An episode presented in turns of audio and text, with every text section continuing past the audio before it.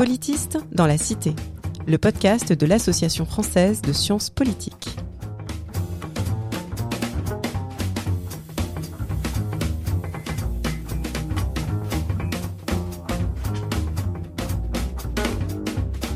Bonjour et bienvenue dans Politiste dans la Cité, le podcast qui vous parle des sciences du politique et de leur contribution à la vie politique en France et à l'étranger. La science politique, c'est une discipline, des concepts, des controverses, mais c'est aussi, et peut-être avant tout, un métier fait par des enseignantes chercheuses et enseignants-chercheurs qui œuvrent au quotidien à produire et à transmettre des savoirs sur la manière dont le pouvoir est façonné, légitimé, mis en œuvre, contesté, hier comme aujourd'hui.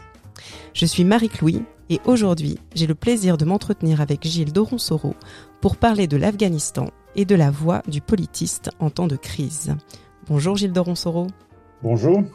Gilles Doronsoro, vous êtes professeur de sciences politiques à l'université Paris 1 Panthéon-Sorbonne. Vous êtes rattaché au Centre européen de sociologie et de sciences politiques.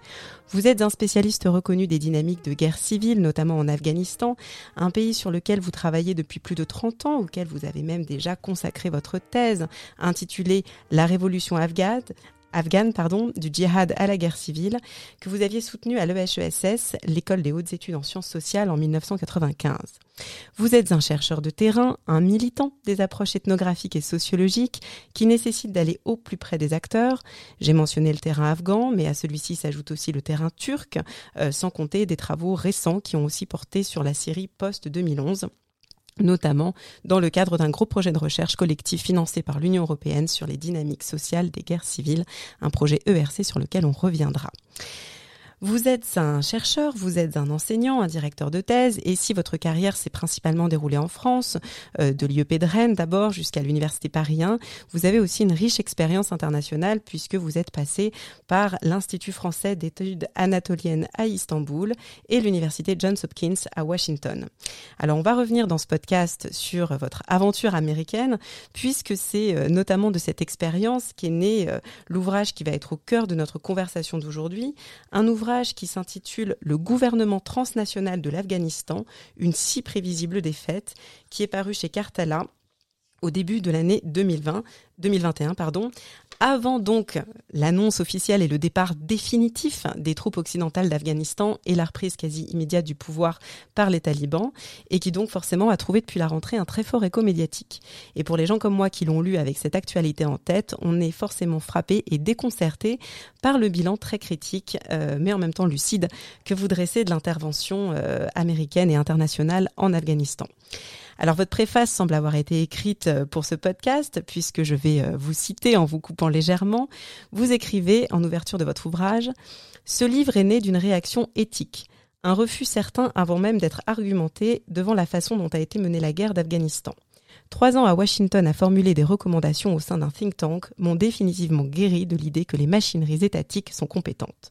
Je suis resté aussi neutre et analytique que la tradition universitaire le commande. Le chercheur n'est pas un juge. Mais alors, si le chercheur n'est pas un juge, Gilles Doronsoro, qu'est-ce que cela signifie pour vous être un politiste dans la cité? Euh, En fait, pour moi, euh, ça signifie arriver à, faire passer des, euh, des connaissances, des formes de connaissances euh, vers euh, le collectif, c'est-à-dire soit les politiques euh, individuellement ou des institutions. Ça peut être le Quai d'Orsay, ça peut être la défense, ça peut être la présidence, peut être un peu qui veut, des partis politiques aussi. Et de l'autre côté, informer le public, sachant qu'il y a des effets de boucle, de rétroaction, et parfois un éditorial publié dans la presse a un impact indirect sur, en fait, énormément de gens, bizarrement. parfois plus qu'un gros rapport.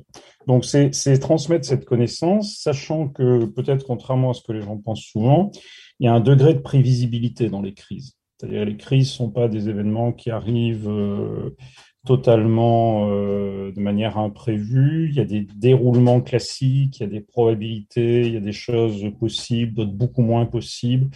Et donc, ces connaissances-là, on doit les donner au public. Euh, ce qui veut dire qu'en Afghanistan, euh, l'effondrement qu'on a vu cet été, là, le, 15 août, hein, quand les talibans sont rentrés dans Kaboul, il était en fait très très prévisible à peu près à l'été 2011. Hein, puisque quelques mois après, j'avais publié une étude qui s'appelait Waiting for the Taliban, quand je travaillais à la mmh. Carnegie Endowment for International Peace.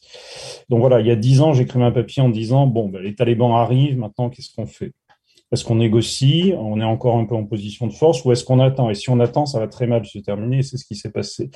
Vous voyez que euh, le politique, c'est pas, euh, c'est pas des concepts, euh, j'allais dire, enfin c'est des concepts bien sûr, mais c'est pas des concepts euh, qui euh, nous donnerait pas pris sur la réalité. C'est pas forcément du post-mortem. On peut faire des analyses un peu prévisionnelles. Il y, a, y, a, quelque chose là, de ces formes de connaissances qui sont malheureusement souvent des connaissances inutiles, hein, pour reprendre le titre d'un de, bouquin de Revel, et qui malheureusement, enfin, il faudrait trouver les moyens de parler aux autres. Quoi. Et ça, je suis pas sûr qu'on y arrive très très bien.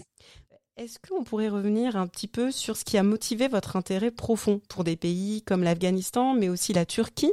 Euh, C'est pas forcément non plus un espace ici géographique homogène. Euh, est-ce que vous pourriez rapidement euh, revenir sur la jeunesse de votre parcours de recherche? Bon, en fait, euh, j'étais pas véritablement destiné à être chercheur. Hein. J'étais pas, bon, j'étais pas un très bon élève, de toute façon. J'ai pas les, pas toutes les, les capacités. Euh, bon. En fait, ce que j'avais envie de faire, euh, c'était voyager, euh, connaître des, des, aventures. Donc, mon tout premier terrain, en fait, ça a été, euh, ça a été l'Angola. Hein, parce que j'ai voyagé deux mois avec l'UNITAS, qui à l'époque, donc en 87, euh, vous voyez, ça, ça, remonte à très très loin. En 87, euh, c'était pas quelque chose qui se faisait beaucoup, et j'étais un des premiers à rentrer avec l'UNITA dans le centre, euh, sur le plateau central. Et donc c'était une expérience intéressante. C'était ce qu'à l'époque on appelait le DEA, ce qui serait maintenant un master 2.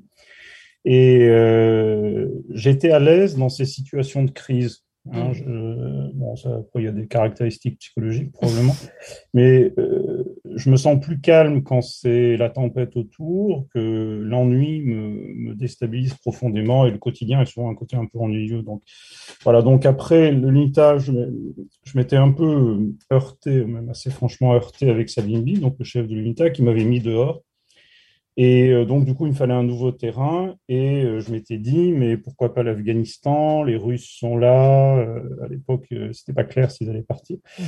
D'où un premier terrain en 88.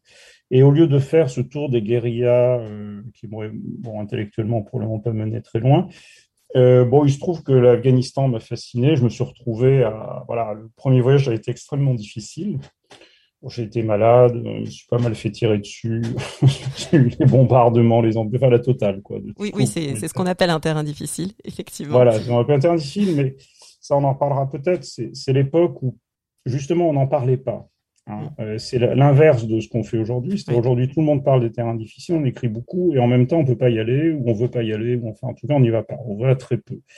Et à l'époque, c'était le contraire. Hein. Mon directeur de thèse me disait, bon, ben, on vous revoit en novembre et euh, quand je partais faire mes terrains pendant l'été. Et puis voilà, basta, personne s'occupait de ma sécurité, euh, je m'en occupais tout seul.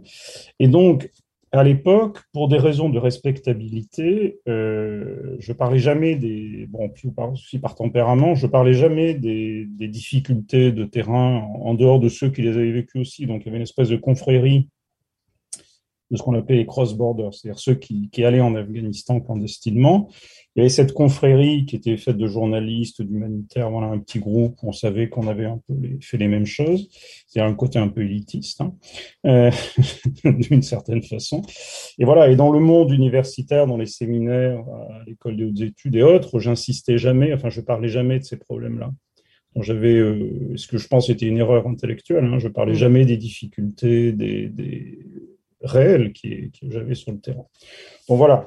Et donc euh, ce goût de l'aventure finalement m'a à un moment donné euh, amené. Euh, alors j'ai failli être journaliste en fait entre mhm. les deux. Puis je trouvais que ma thèse décollait pas, ça avait pas beaucoup de sens. Et puis j'ai eu mon ma nuit au coin du feu, hein, comme dirait Descartes, mais moi c'était le bas d'Archamp.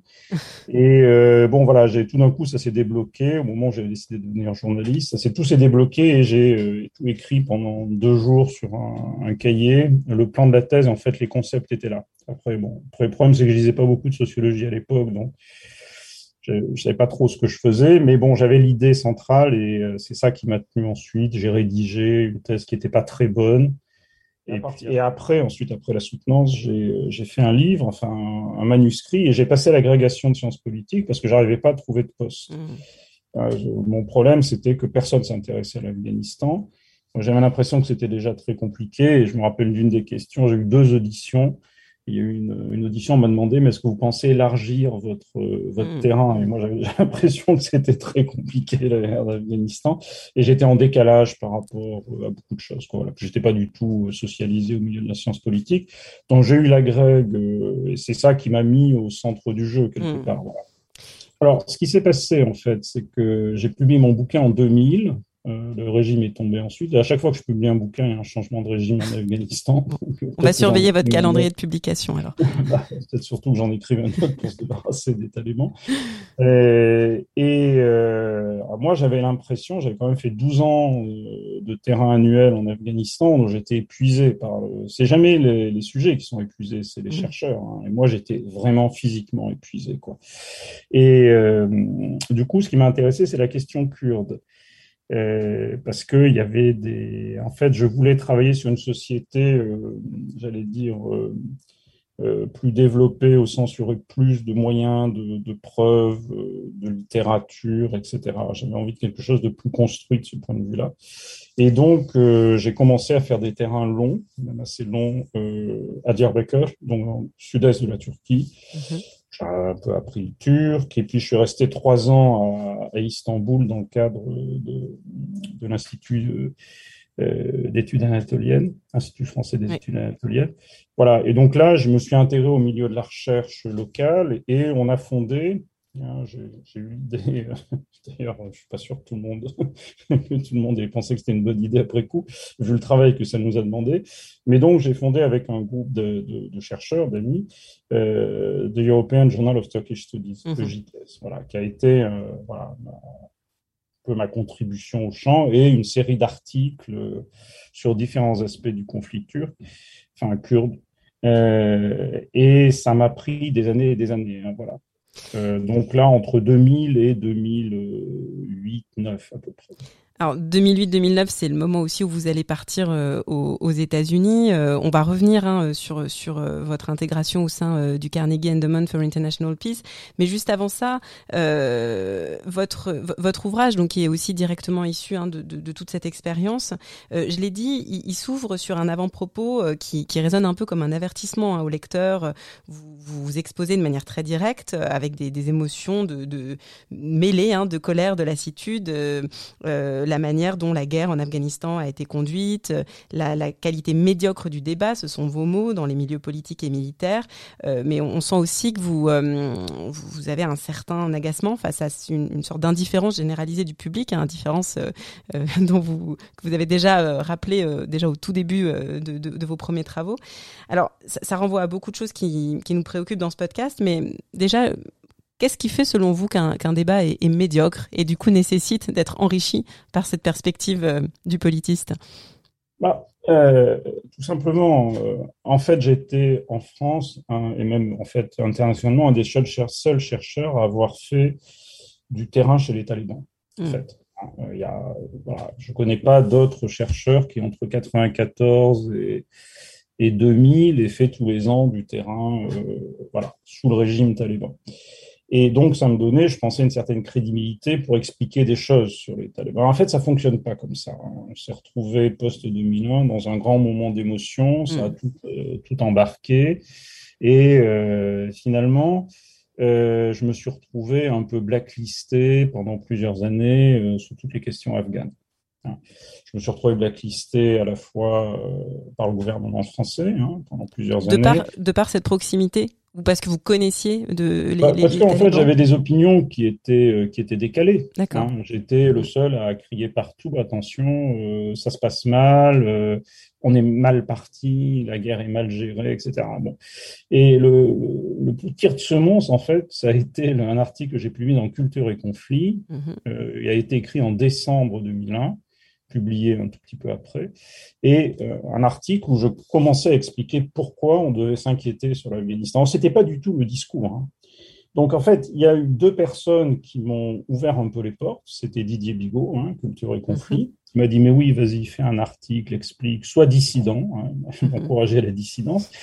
Et il y avait Jean-François Bayard mm. hein, qui m'avait invité dans un séminaire à Sciences Po, enfin en série, et qui dirige d'ailleurs la, la, collection dans laquelle votre ouvrage est. Il dirige la collection qui avait pu, enfin euh, voilà, mon premier bouquin était plus mon deuxième aussi, a été publié chez lui. Et il y avait donc cette espèce de, de, voilà, il y a quelques personnalités comme ça qui aimaient bien avoir des opinions dissidentes, qui voilà, sans juger sur le fond, étaient un peu ouverts. Mais pour le reste, c'est vrai que ça m'a mis dans une position un peu particulière d'être toujours euh, Cassandre, celui qui annonce les mauvaises nouvelles, etc. Et euh, en même temps de jamais être cru Hein. Euh, mm. Voilà. Et donc, c'est une position euh, très désagréable où les gens ne vous invitent plus. Euh, et donc, voilà, j'ai été un peu en dissidence. Donc, du coup, j'ai fait une série d'articles qui étaient assez provocateurs. J'avais fait un dont j'aime beaucoup le titre. C'est un titre qui est, qui est, repiqué à une chanson. C'est L'OTAN en Afghanistan ou l'avenir incertain du Titanic. J'aimais beaucoup, cette, beaucoup ce titre. Il y en a deux, trois autres qui ont été censurés après et impossible de faire naître le débat. Alors pourquoi? Parce que les gens qui parlaient de l'Afghanistan, des gens qui y allaient pas, y étaient allés il y a 25 ans, mhm. et euh, étaient pris dans des logiques d'intérêt, qui est des intérêts humanitaires, des intérêts d'expertise, ce qui fait que leur point de vue était tellement directement, euh, directement lié à des intérêts précisément, que finalement il n'y avait pas de discussion sur le fond. Y compris, y compris en France? Ah ben, en France, il y, a, il, y a, il y avait très, très, très peu de gens qui avaient fait. Euh, bah, oui, il y avait y a quasiment personne en mm. France. Hein. Euh, à l'époque, j'étais en conflit avec l'autre spécialiste de l'Afghanistan, hein, euh, Olivier Roy, hein, qui était mm-hmm. sur une ligne bon, voilà, plutôt optimiste, au moins jusqu'aux années 2006 ou 2007. Donc, il y a eu des affrontements assez violents, enfin, affrontements universitaires, donc personne meurt en général, mais ça a été des affrontements assez brutaux et euh, en général, j'ai perdu. Hein, j'ai perdu à peu près tout le temps. Euh, bon, problème de surface sociale, de, maîtrise des médias, etc. Et donc, vous étiez quand même euh, invité dans les médias. Il y avait quand même, et, aussi peut-être au niveau du, du, gouvernement, dans des auditions éventuellement de, du Parlement ou autre? Non, alors les médias, ça a été la folie jusqu'à début 2002. Et en même temps, on n'arrive jamais à expliquer les choses parce que c'est les médias, etc. Et ensuite, non, ensuite, j'ai été assez franchement euh, mis, euh, mis au placard. Voilà, donc pour moi, ça a été un moment intéressant où je me suis dit, de toute façon, c'est pas grave, je travaille sur la Turquie, puis surtout, je suis payé tous les mois. Donc, j'ai véritablement, en fait, euh, bon, on n'y croit pas vraiment à cette histoire d'indépendance liée au statut de fonctionnaire, etc. Enfin, on y croit comme ça un peu théoriquement, on peut même en parler pendant les cours, mais on n'y croit pas au fond, on ne comprend pas ce que ça veut dire. Mm. Et là, j'ai compris ce que ça voulait dire. Si j'avais vraiment euh, eu besoin de manger à cette époque, j'aurais probablement fait comme tout le monde, j'aurais raconté que tout allait bien en Afghanistan. Le problème, enfin le problème, l'avantage que j'avais, c'est que j'étais universitaire, j'avais pas d'ambition politique ou institutionnelle particulière, et euh, voilà, je pouvais dire ce que j'avais à dire. Donc ça, c'est quand même extraordinairement utile, ces positions indépendantes. Hein. Mais alors, pardon, excusez-moi. Non, non, allez-y, allez-y, je vous en prie. du, coup, c'est assez surprenant ce que vous dites parce que euh, quelques années plus tard, euh, vous passez d'une position de entre guillemets donc euh, blacklisté comme vous le qualifiez à inviter du coup quand même au Carnegie Endowment for International Peace, qui est quand même un des think tanks les les plus, enfin, un, think tank quand même majeur euh, en politique internationale aux États-Unis. Alors, c'est pas forcément une expérience euh, courante. Comment déjà vous faites pour intégrer euh, ce think tank et est-ce que ça veut pas dire d'une certaine manière que justement vous, vous sortez de, de, de cette de, ce placard et que et que vos, vos travaux commencent et ce que vous portez est un peu plus reconnu? Alors, alors deux choses. Premièrement, moi, je suis sorti du placard avec l'embuscade 12 Les Français ont eu une embuscade, ont subi une embuscade assez, assez tragique dans la vallée 12 Bon. Et c'est le moment où, euh, quelque part, euh, on se rend compte que ça va pas. Donc là, j'ai eu un coup de fil, un membre d'un cabinet, etc. Et là, de nouveau, j'étais dans le, j'étais dans le jeu. Même si tout le monde m'expliquait que j'exagérais. Les talibans ne reviendraient jamais au pouvoir, j'exagérais. Mais bon, c'était quand même mieux de m'avoir dans le jeu. Hmm. Donc, là, quand vous dites cabinet, cabinet, on est à quel niveau de, de décision gouvernementale Enfin, quel, quel ministère? C'est Affaires étrangères? C'est la défense. C'est la défense. Défense. D'accord. cabinet ministère de la Défense. Et puis bon, après, euh, Après, je suis dans le circuit, c'est-à-dire qu'après, je vais participer, des, des, des 4-5 personnes qui vont s'occuper de ce qu'on appelait les négociations de Chantilly. Donc, on a essayé de faire venir des Afghans, talibans et pas talibans pour discuter, essayer de trouver une solution de paix, etc. En 2000, 2009, 10, 11, ça se termine fin 11 en fait. Euh, voilà, donc je suis vraiment là dans le jeu. Hein, là, je fais de l'expertise, etc. Mais euh, la Carnegie, en fait, il ne faut pas oublier que c'est une position payée par le gouvernement français. Mmh, D'accord. Et c'est là que c'est intéressant parce que, en fait, euh, les Français euh, soumettent une espèce de shortlist et c'est la Carnegie qui choisit. D'accord. Voilà, donc il y avait cinq, je ne sais plus combien il y avait de noms, mais quatre, cinq noms, voilà, et il y a le, le vice-président de la Carnegie, euh, Georges Perkovitch, donc, qui passe à Paris et, et euh, qui interviewe différents candidats. Moi, son mail était passé dans les, était passé à la poubelle, donc j'ai failli pas avoir l'entretien. Mais bon, il se trouve que finalement, c'est vraiment des choses bêtes de la vie. Et finalement, lui, euh, ça l'intéresse parce que, euh, bon, un, moi, je suis très motivé pour aller aux États-Unis. Euh, j'ai envie de voir un peu des choses nouvelles. Et lui, il est très intéressé parce que j'ai une pensée, euh, une pensée qui est pas standard.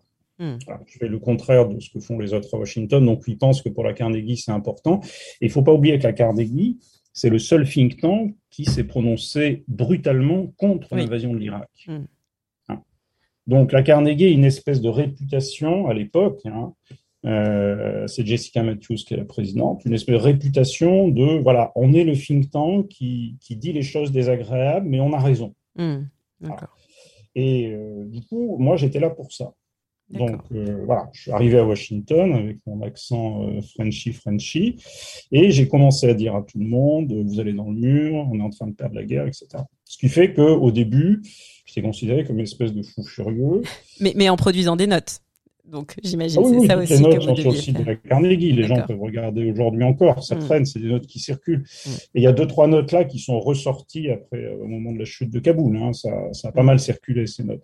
Et c'est des notes qui sont, euh, voilà, euh, qui sont décalées dans un premier temps. Mais trois ans, quand je pars au bout de trois ans de, de la Carnegie, là, euh, là, je suis main- pas, pas tout à fait mainstream, mais bon, ça commence à, je commence à être central j'ai réussi à convaincre deux, trois personnes, euh, euh, notamment le l'AFPAC euh, britannique. hein.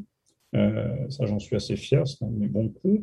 Euh, j'ai réussi à briefer Biden, euh, qui à l'époque est vice-président. J'ai vu pas mal de sénateurs, ça, donc j'ai essayé de construire quelque chose. Quoi. Oui, donc finalement, vous, vous, vous accédez euh, du côté américain à, une, à, des- à des positions et à une facilité dans l'accès aux, aux personnes qui dirigent qui est sans équivalent, j'ai l'impression, du côté français, ou en tout cas de ce que vous nous décrivez.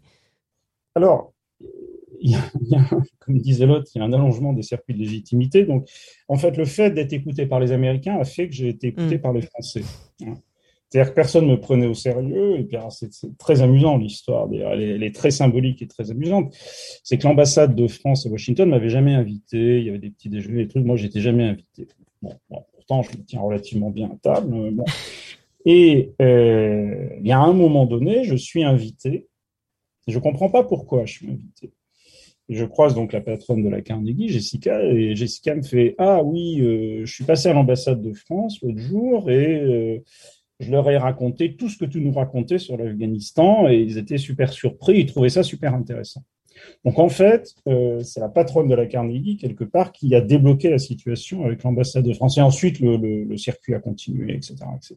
Comment est-ce que vous avez géré le fait de d'écrire un ouvrage quand même un petit peu à charge, euh, tout en parlant d'acteurs avec lesquels quand même, euh, enfin, euh, avec lesquels vous vous travaillez ou en tout cas que vous aviez conseillé ou avec lesquels vous étiez entretenu? Alors, en fait, la, question, votre question a deux, deux interprétations possibles. D'une part, le fait de travailler près des acteurs institutionnels m'a montré qu'ils n'étaient jamais d'accord entre eux, ce, que, ce qui est une enfin, sociologie de base. hein. Il n'y a pas l'État, il n'y a, pas, bon, il y a même pas le ministère de la Défense, il n'y a, même pas- il y a rien. Enfin, c'est beaucoup plus complexe. Mm. Et euh, la maîtrise de ces jeux-là, honnêtement, moi, je ne l'ai pas totalement. Hein, Il y a des choses que j'ai découvertes. Par exemple, j'ai donné un séminaire il y, a, il y a quelques années. Alors, je ne peux pas vous dire avec qui, etc. Mm. Mais c'est très intéressant parce que tout d'un coup, j'ai déclenché sans faire exprès une engueulade majeure entre des services de l'État ah, qui se sont mis à s'envoyer des choses. Alors, j'étais extrêmement surpris. Et en même temps, ça m'a révélé des choses dont je me doutais un petit peu. Mais enfin, bon, voilà, c'était, c'était là, c'était vraiment sur la place, pas tout à fait publique, mais semi-publique. Mmh. Et là, on se rendait bien compte qu'il y avait des gens qui disaient euh, la stratégie américaine, c'est n'importe quoi en Afghanistan. Il y a des gens qui disaient non, c'est ce qu'il faut faire. Et en mmh. fait, on se rend compte que c'est complexe. Alors, il y avait deux solutions. Ou je rentrais là-dedans, mais auquel cas, il fallait que je fasse cette enquête-là à fond. Mmh. Euh, et c'est très compliqué. Hein. Par exemple, je sais que la CIA était plutôt, j'allais dire, sur ma ligne. La mmh. CIA disait attention, le Pakistan c'est un problème, on n'est pas en train de gagner, etc. Hein. Euh, bon, parce qu'à chaque fois qu'il y avait quelqu'un qui était de la CIA, c'était ça, ça, ça, pour ce qu'il disait. Et à chaque fois qu'il y avait l'armée américaine, il disait le contraire. Donc, on, on, arrivait à peu près à situer. Mais pour aller dans le détail, il va falloir que je fasse une sociologie interne. Et ça, je voulais pas le faire parce que j'avais pas les moyens de le faire. Mm. C'est très complexe. Ça m'aurait pris des années. Puis, c'est pas vraiment mon métier. C'est pas ce qui m'intéressait à ce stade. Et puis maintenant, il y a une deuxième chose, c'est que il y a ce que j'allais dire, ce qui sort de la boîte. Mm. Il y a les politiques suivies qui peuvent être contradictoires, et là il faut le signaler, hein, et c'est vrai que ça a été parfois contradictoire, mais il n'y a qu'à un moment, euh, euh, voilà, les Américains décident de faire ce qu'on appelle le surge, c'est-à-dire un accroissement massif des moyens en 2009, euh, quels que soient les processus bureaucratiques, c'est comme ça que ça se règle à la fin. Et là, j'ai pas été très tendre parce que, bon, voilà, les Américains ont mis en place une commission de soi-disant pour conseiller le gouvernement sur l'Afghanistan, et il n'y a pas un spécialiste de l'Afghanistan dans la mmh. commission. Mmh. Ah, c'est ça, bon, je donne les noms, je dis pourquoi vous êtes là, les enfants, euh, qu'est-ce qui s'est passé exactement? Vous n'avez jamais mis les pieds en Afghanistan, vous n'avez jamais pris un taxi, jamais pris le bus, vous ne connaissez rien du pays. Comment ça se fait que c'est vos recommandations qui vont décider d'envoyer des dizaines de milliers d'hommes, dont certains se sont fait tuer, et de dépenser des centaines de milliards de dollars? C'est pas raisonnable. Voilà. Il y a eu énormément de choses comme ça. Donc là, je suis assez ferme là-dessus, sachant que c'est des problèmes structurels, c'est pas des mmh. problèmes de personnes. Mmh. Hein, euh, voilà. Donc voilà, d'où le ton du livre. Mais il faut voir que ce livre, j'ai mis des années à l'écrire, alors qu'il était en fait écrit il y a 4-5 ans. Oui. J'ai mis des années à l'écrire parce que j'étais tellement en colère, enfin, il y avait un côté tellement explosif que j'arrivais pas à formuler les choses de façon, euh, j'allais dire, assez neutre pour être recevable. Alors, cette colère, vous, vous le dites, elle, est aussi très liée à ce que vous observez comme étant euh, euh, des erreurs d'appréciation qui s'enchaînent. Votre premier chapitre, il s'appelle Une production de la méconnaissance. Ça renvoie à ce que vous disiez hein, sur ces gens qui sont nommés en tant qu'experts alors que voilà, ils n'ont aucune connaissance profonde de, de l'Afghanistan. vous, vous le posez pas forcément comme ça dans l'ouvrage, mais en le lisant, je me demandais si, si pour vous c'était aussi le résidu de ce qu'on peut appeler, euh, en, de manière un peu jargonnante, l'orientalisme, euh, dès lors que finalement on a affaire à des pays qui sont euh, à la fois géographiquement et, culturellement lointains. Est-ce qu'il y, a, est-ce qu'il y avait un peu de ça dans les, les biais ah, cognitifs? ah, non, pas un peu. Pas un peu. non, surtout pas un peu. Non, non, non, c'était une explosion d'orientalisme délirant. Hmm. moi, j'ai appelé ça une anthropologie imaginaire de l'Afghanistan. Euh, hmm. Bon, on pourrait employer d'autres mots, mais c'est ça, oui, bien sûr. Et alors, ce qui est très surprenant dans ce genre de situation, c'est qu'on a l'impression que c'est du Edouard Saïd, alors un tout petit peu modifié, mais enfin, c'est tellement caricatural. Hein. L'idée que les Afghans sont euh, des enturbanés tribaux qui refusent l'État, c'est d'une bêtise. Ça correspond tellement à rien. Euh, alors que les Afghans passent leur temps à dire il nous faut des services publics, une justice, une police qui fonctionne et qui soit pas corrompue. C'est ce que les Afghans disent en permanence depuis 20 ans, enfin même depuis plus longtemps que ça. Voilà. Et malgré cette espèce de, de, mur empirique, enfin, il n'y a pas moyen de passer à côté de ces choses-là. Quand on écoute simplement les gens parler, quand on regarde ce qui se passe, quand on regarde pourquoi les talibans avancent, il n'y a pas, il y a, pas d'autre solution, il n'y a pas deux interprétations possibles dans ce cas-là, précisément. Et malgré ça, euh, les discours perdus. C'est-à-dire que c'est des discours qui sont totalement isolés, la fermeture épistémique, si vous voulez, c'est des discours totalement isolés de, de, toute contradiction euh, rationnelle à base de, à base d'empire. voilà, donc c'est spectaculaire. Et vous diriez que ça touche aussi les milieux euh, universitaires? Ah oui, bien sûr. Mm. Euh, et là, on a un problème majeur, c'est l'érudition. L'érudition, euh, ça tue l'intelligence. Mm. Euh, bon, alors bon, je le dirai pas comme, enfin, je l'écrirai pas comme ça exactement, mais moi, j'ai lu des papiers d'anthropologues assez connus, donc j'en épingle quelques-uns dans mon bouquin, qui effectivement, parce qu'ils savent beaucoup de choses empiriquement, les noms des tribus, hmm. des villages, les langues parlées, etc., partent sur des constructions intellectuelles qui ne tiennent fondamentalement pas debout. Et on a un vrai problème avec ça. Moi, je me souviens avoir des papiers sur les, tribus à Kandahar. Kandahar, c'est la grande ville du sud de l'Afghanistan. Tous les détails étaient justes et, l'interprétation était totalement fausse. Euh, donc oui, en permanence, en permanence, je me suis heurté. Alors soit des formes de méconnaissance totale du pays, bon, soit aussi, c'est plus rare, mais ça existe, à des formes d'érudition. Hmm. Et ça, c'est très compliqué parce qu'il faut démonter les, arguments. C'est des gens qui ont souvent une crédibilité parce qu'ils ont un poste dans une grande université américaine ou c'est des experts reconnus de la contre-insurrection, etc. Et en fait, ça tient pas non plus debout. Je pense que c'est intéressant parce que ça, souligne aussi la différence qu'il peut y avoir entre une connaissance et une, bonne interprétation. Et je pense que ça, c'est un cas vraiment intéressant. Euh, alors, votre ouvrage y reste quand même, euh, en tout cas euh, de, de, de, mon point de vue, euh, un, un, ouvrage assez érudit, assez euh, universitaire. Il est, euh, il est long, il est très référencé. vous abordez des thématiques assez, assez complexes. Hein. Vous passez de, la construction de l'État au rôle des institutions internationales, les dynamiques de guerre civile, la place du djihadisme. Ma, ma, question, c'est comment est-ce que vous l'avez conçu cet ouvrage? Vous l'aviez conçu résolument comme un ouvrage universitaire? Et à qui est est-ce qu'il était censé s'adresser en premier lieu? Alors, bon, moi, je me pose jamais la question du public, en fait. Mm. Enfin, sauf si, dans un cas, j'ai écrit un essai sur le néolibéralisme, où là, j'avais vaguement décidé d'être pour le grand public, puis le résultat est assez lamentable, parce que c'est un ouvrage aussi technique, donc euh, je ne suis pas très doué pour... Euh, voilà, c'est pas mon... c'est le reniement démocratique, c'est ça? Oui, voilà, c'est le petit truc là. Ouais.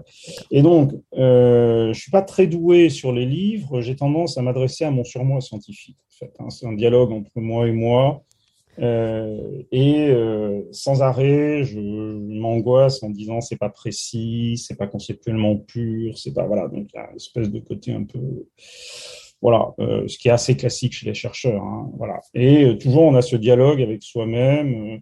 Avec un moi idéalisé de chercheur ou avec un, vieux prof de l'école des hautes études, etc., euh, qui, voilà, est-ce que tu peux prouver ce que tu dis? Voilà. Mm. Est-ce que ce que tu dis, c'est dans le cercle de la raison? Pour reprendre l'expression de Rouletabille. Euh, est-ce que voilà, est-ce que est-ce que tu es là? Est-ce que tu peux avoir cette discussion? Euh, Est-ce que ça peut embrayer quelque chose de rationnel? Alors, Donc il y a surtout cet aspect-là, d'où les notes en bas de page qui sont insupportables parce qu'il y en a trop, etc. Et en même temps, avec l'âge, je vois aussi qu'il ne faut pas hésiter à avoir des hypothèses larges, hmm. qui ne sont pas prouvables directement. Hein. J'ai fait ça un peu dans la conclusion à certains moments. Euh, et là, je suis en train de retravailler sur un autre projet où euh, c'était tout le projet de mon ERC, c'était une théorie générale des guerres civiles, si je hmm. veux dire comme ça, ou prolégomène à une théorie générale des guerres civiles.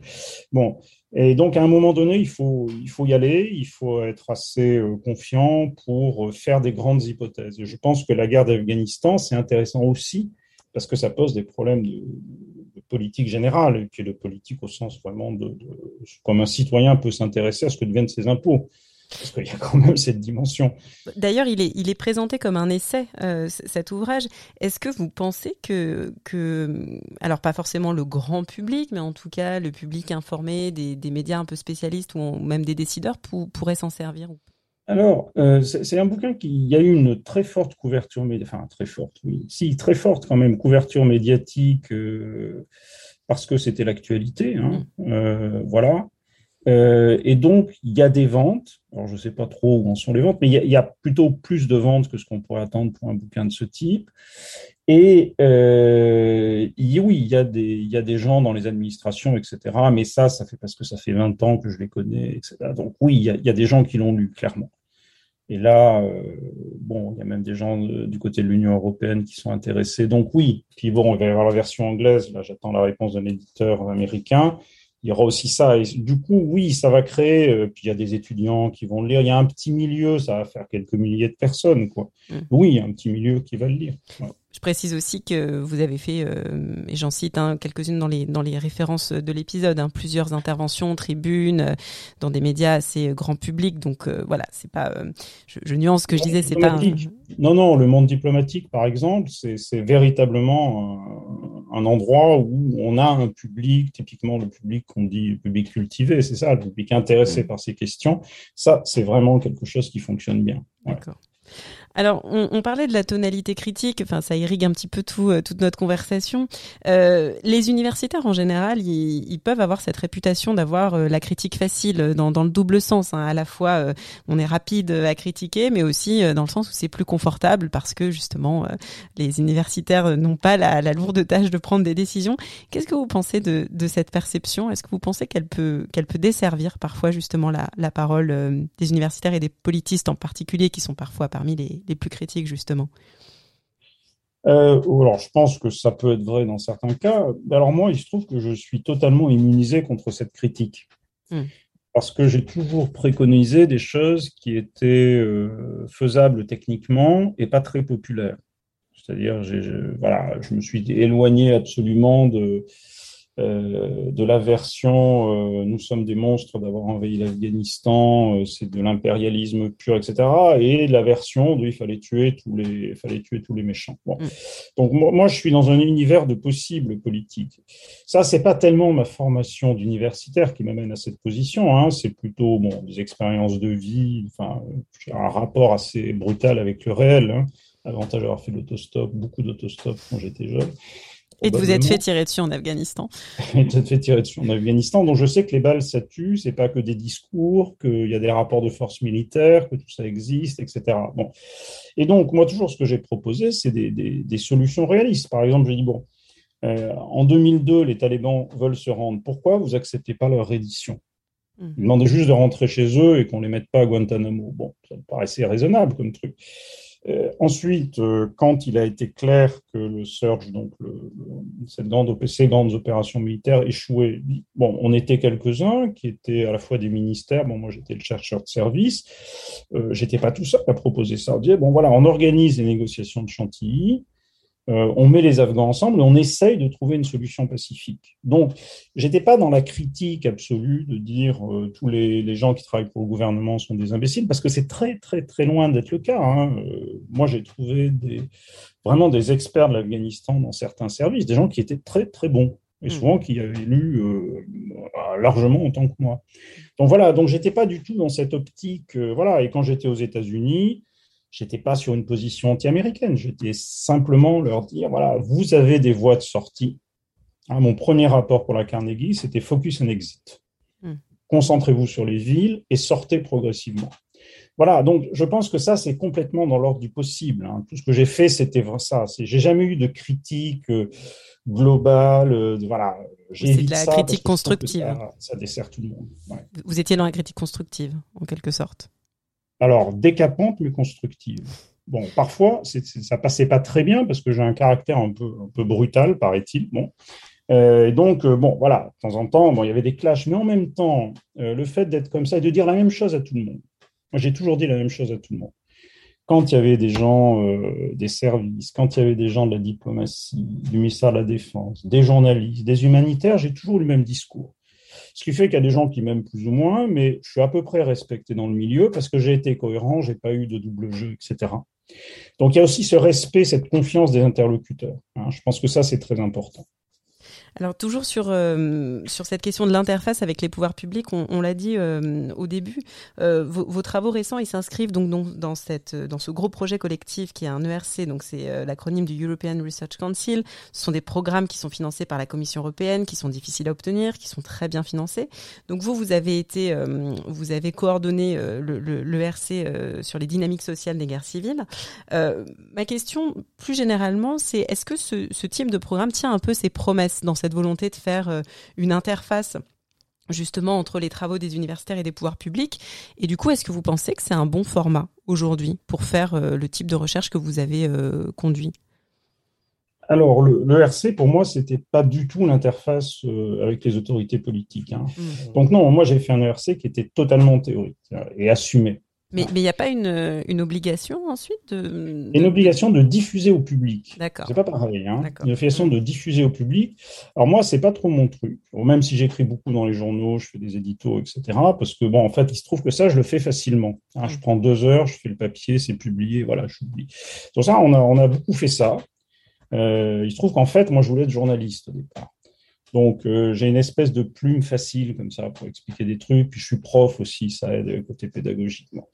Et donc, euh, là, moi, j'ai inondé la terre entière d'éditos quand il y avait quelque chose qui me semblait pour insulter la, la CNDA ou pour dire qu'attention d'aller dans le mur sur tel truc.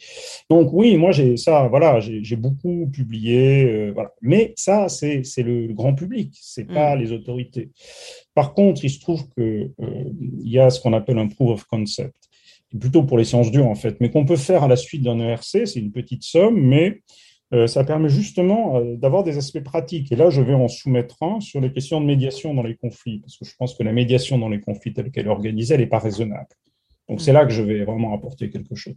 Et puis, il ne faut pas oublier qu'on a constitué un groupe d'une dizaine de personnes. Tous ces gens-là, bah, ils ont fait de la consultance, ils sont allés parler à des gens, ils ont... Voilà, donc je pense que les connaissances empiriques euh, solidement organisées d'un point de vue théorique, ça intéresse les décideurs. Ça intéresse les décideurs. Donc plutôt un, un bilan positif de cette ERC. Alors bah, là, le, colloque c'est très bien, c'est très bien terminé. Donc je suis un peu sur un petit nuage parce que je, trouvais que ça est totalement extraordinaire. Bon, dans un mois, je vais penser que tout ça est illusoire, mais là pour le moment, oui, je suis plutôt, je suis plutôt très très heureux. Bon, le petit nuage change donc de la colère et j'en arrive à ma question insolite pour terminer cet entretien. Gilles de Ronsoro, est-ce que l'écriture d'un livre peut apaiser une colère euh, intellectuelle? Euh, Bah oui, bah, c'est un peu comme euh, quand vous êtes de mauvaise humeur, si vous courez 30 euh, ou 40 kilomètres, vous revenez, ça va mieux. C'est un peu de cet ordre-là. Hein. Euh, écrire un livre, il y a un, effet d'épuisement, de ras-le-bol, on a envie de se débarrasser de la chose. Donc oui, moi je pense qu'il y a un effet, effectivement. En même temps, oui, non, je crois que moi ça m'a, ça a été un peu ma cure psychanalytique. Hein. L'Afghanistan, c'est 30 ans de ma vie quand même. Donc voilà quand j'ai vu ce qu'on faisait en Afghanistan ces 20 dernières années, ça commençait à devenir, c'était insupportable psychologiquement. Hein. parce que les, résultats des politiques suivies étaient mécaniquement prévisibles. à un moment, on, se dit, c'est pas possible. Donc, non, il m'arrive encore de me mettre en colère, mais c'est beaucoup plus rare. Et euh, voilà, maintenant, je travaille sur le Mali aujourd'hui, donc euh, je suis pas sûr que je vais pas me remettre en colère sévèrement. Mais en tout cas, Bon, vivre, c'est lutter. Hein. C'est aussi, euh, je pense qu'il y a une forme, ça donne de l'énergie aussi l'indignation. Hein. C'est pas, on parle toujours en sciences sociales des la nécessité de prendre des distances par rapport à son terrain, etc. C'est ce qu'on nous raconte tous. Euh, moi, je faisais pas de méthode de ma jeunesse parce que de toute façon, c'est pas mon truc, mais euh, on n'arrête pas de dire ça aux, jeunes chercheurs. Hein. Attention, distancier. En fait, le vrai problème, c'est de trouver l'énergie pour le faire d'abord. Euh, comment on trouve l'énergie pour aller pendant des années sur des terrains qui sont alors pas forcément dangereux, mais enfin c'est toujours pénible une thèse. Hein, je ne connais pas de thèse facile. Où est-ce qu'on trouve cette énergie? Dans l'amour, euh, l'indignation, euh, sentiment de trahison. Enfin voilà, il faut, il faut un, moteur psychologique. Hein. Je ne pense pas que la, simple illusion du champ scientifique puisse suffire. Hein. Il faut de l'affect. Et l'affect, la colère, c'est une forme d'affect.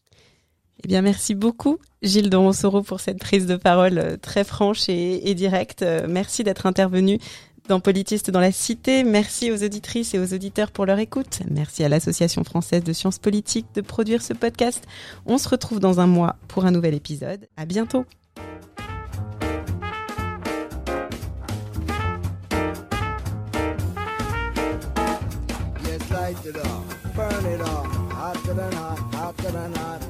From the cup. Don't quit till we melt the snow off the mountain top.